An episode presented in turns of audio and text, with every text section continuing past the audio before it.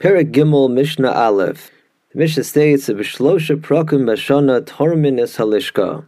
At three points throughout the year, they would perform the Trumas Halishka. They would formally draw coins from the chamber, which housed all of the shkalim that were donated to the Beis Hamikdash to pay for the communal offerings.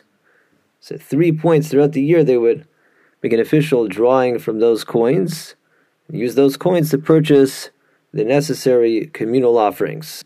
They did it this way in order to give everyone a chance. Maybe their actual coin would be used to purchase korban, although, of course, the drawing uh, had in mind everybody, that in reality, everybody's contribution had a share in the communal offerings. But you know, it makes it more legitimate, know, contributes additional halachic symbolism if we you know, literally make it possible that anybody's coin could be drawn to pay for the korbanos, including people whose uh, coins came in later, sometime after Aleph and some point later in the year. And one of the three times that the Trumas Halishka drawing is performed, the Mishnah says the first drawing was Bifros HaPesach. Fros is like a language of pras, meaning half, that is half of the 30 day preparatory period before festival we're Sholem V'Darshan V'Hilchas Achag. We're supposed to get ready for festival 30 days before. So halfway into that, in other words, 15 days before the festival of Pesach, the first drawing would be conducted. So in other words, this occurred on the last day of Adar. And Bifros Atzeres, the second drawing, happened 15 days before the Chag of Shavuos, or the 35th day of the Omer. And Bifros Achag, the third drawing, was held 15 days before Sukkot, which is the last day of the month of Elul. The Mishnah notes, Vehein Behema. The above dates correspond to the so-called Goren dates that pertain to the mitzvah to tithe one's uh, new flock, at least according to this first Tana, which says Divrei Rabbi Akiva, which is Rabbi Akiva.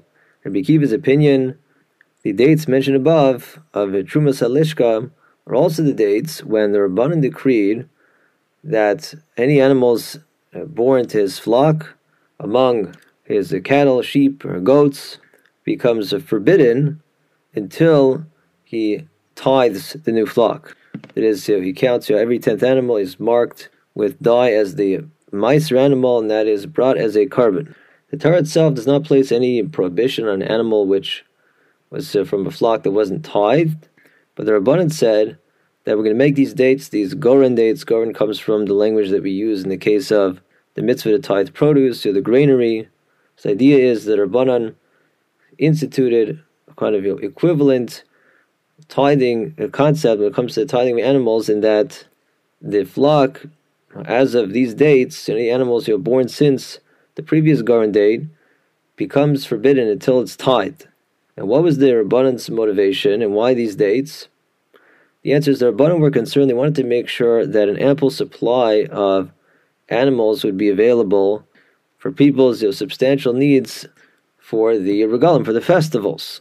And so the Rabbanan figured that by making these specific Goren dates, people who raise flocks and sell them for slaughter will wait. They wait until the Goren date and tie the animal then, and they want to do the mitzvah, and only then will they bring the animals to market. So by establishing these specific dates, this will help ensure that at the important festival times, an ample supply of livestock will be brought to market to meet everyone's needs. Rabbi says the Goren dates are the very ones mentioned of the uh, drawing of the Shkalim, namely 15 days before the festivals, Pesach, Shavuos, and Sukkot, respectively. The owners will tie their animals then on the Goren dates, and then bring them to market, and there'll be plenty on the market to meet everyone's needs for the approaching festival. However, Ben Azai Omer Ben Azai says that no, here are the Goren dates are designated for people to tithe their flocks. They are Be'esrim B'tisha Ba'adar. First Goren date is the 29th of Adar. So here, Ben Azai essentially agrees with Rabbi Akiva that the first Goren date is 15 days before Pesach. The only point that Ben Azai is making here is that 15 days before Pesach, the last day of Adar will by definition be the 29th of Adar.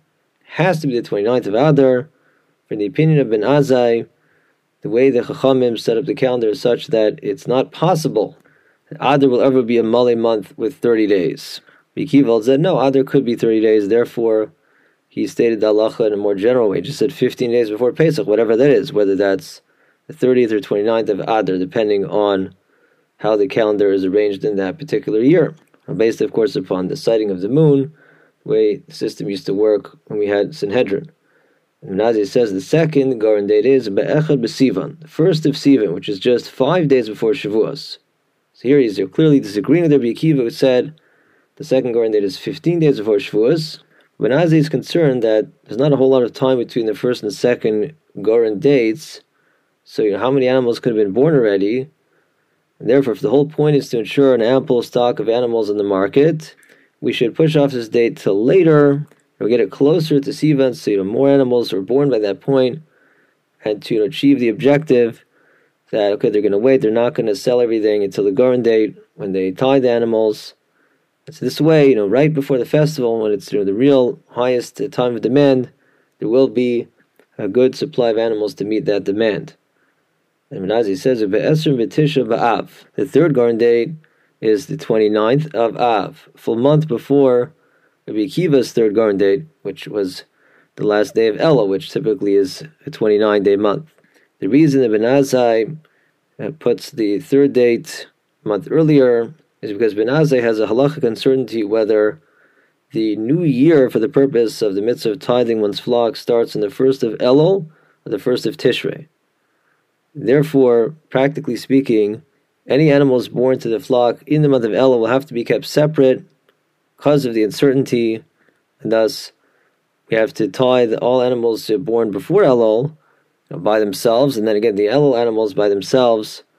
So practically, of course, you can't make the third Goren date in Elul because then you're going to have the issue of you're mixing together the Elul animals with the previous animals, which brings in that halachic uncertainty.